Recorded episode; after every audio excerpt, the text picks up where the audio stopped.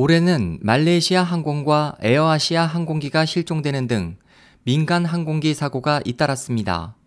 그런데 이와 관련된 예언이 중국 인터넷에 게재됐던 것이 알려지면서 뒤늦은 주목을 받고 있습니다.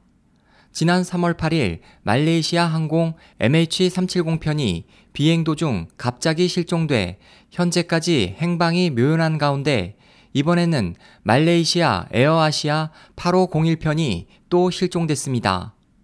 그런데 에어아시아 항공기가 실종되기 13일 전 중국 인터넷 사이트에는 이미 이 사고와 관련된 예언이 올라와 있었습니다. 지난 15일에 게시된 글에는 국제적인 대흑막이 말레이시아 항공 MH370편과 MH17편을 납치해 격추한 뒤 이번에는 에어아시아를 타겟으로 정한다라고 되어 있습니다.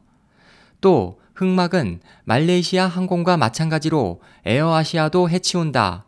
왜냐하면 둘 다 말레이시아에 속하기 때문이다라고 설명돼 있습니다. 이 내용은 개시 직후 비난과 야유를 받았지만 현재는 예언의 적중성에 대해 많은 찬탄을 받고 있습니다.